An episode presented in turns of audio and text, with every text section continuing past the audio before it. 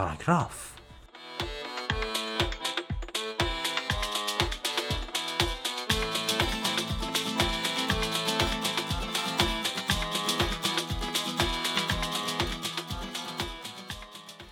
به هیچ تردیدی صلح و دوستی ابنای بشر بدون شناخت درست از باورها و فرهنگهای ملل گوناگون تحقق پیدا نمی‌کنه و شاید بعد اعتراف کنیم که یکی از بهترین راه های دانستن از ملل مختلف جهان مطالعه آثار و کتابهایی از مردم گوشه و کنار دنیاست.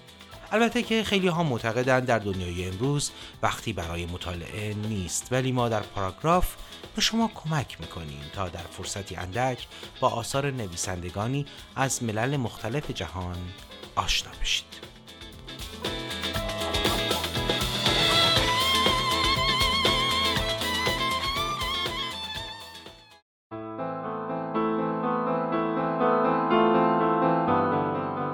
وقت بخیر شنونده قسمتی دیگر از برنامه پاراگراف هستید.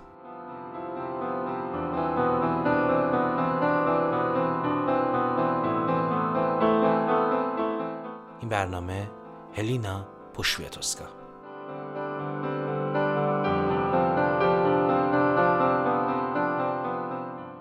هلینا شاعر و نویسنده نامدار لهستانی و یکی از مهمترین چهره های ادبیات مدرن این کشوره که اگرچه در سال 1976 میلادی و در حالی که تنها 32 سال داشت درگذشت اما برای مردم لهستان همیشه زنده است. بعضی ها معتقدند هلینا برای لهستانی ها مثل فروغ فرخزاد برای ایرانی هاست و خیلی هم بیراه نمیگن. هلینا جز نسل اول شاعرانی بود که به نام نسل زمان معاصر در لهستان شناخته می‌شد. هلینا شعر سپید می سرود و قالب شکنی می کرد. شعرش به شکل آزاد بود و وزن حجایی به کار نمی برد و اکثر اشعارش هیچ نام و عنوانی هم نداره. هلینا شاعری بود که راجع به زنانگی خود می گفت. زنی بود شجاع که سعی بر این داشت تا درباره شور و آرزو و دلتنگیهاش به عنوان یک زن صحبت کنه. موضوع اصلی شعر هلینا مرگ و عشقه. با وجود اینکه مرگ همیشه در آستانه زندگیش در کمین بود، هلینا به افسردگی تن نمی‌داد و شوق زندگی و انرژی مثبت در درونش می جوشید.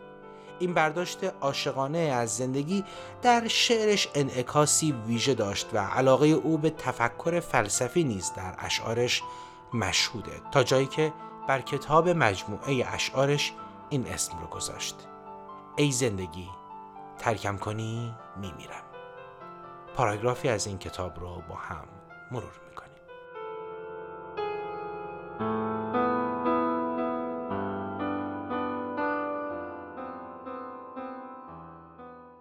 مرا به اسم صدا کن تا بیایم. ای جان من مرا به اسم صدا کن.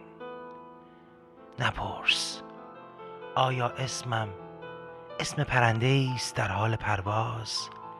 یا بوته که ریشش در خاک فرو رفته است و آسمان را با رنگ خون آغشته می کند و نپرس که اسمم چیست خودم نمی‌دانم. میجویم اسمم را میجویم و می‌دانم که اگر بشنومش از هر کجای جهان که باشد حتی از ته جهنم میآیم. جلویت زانو می‌زنم و سر خسته خود را به دست های به دست های تو می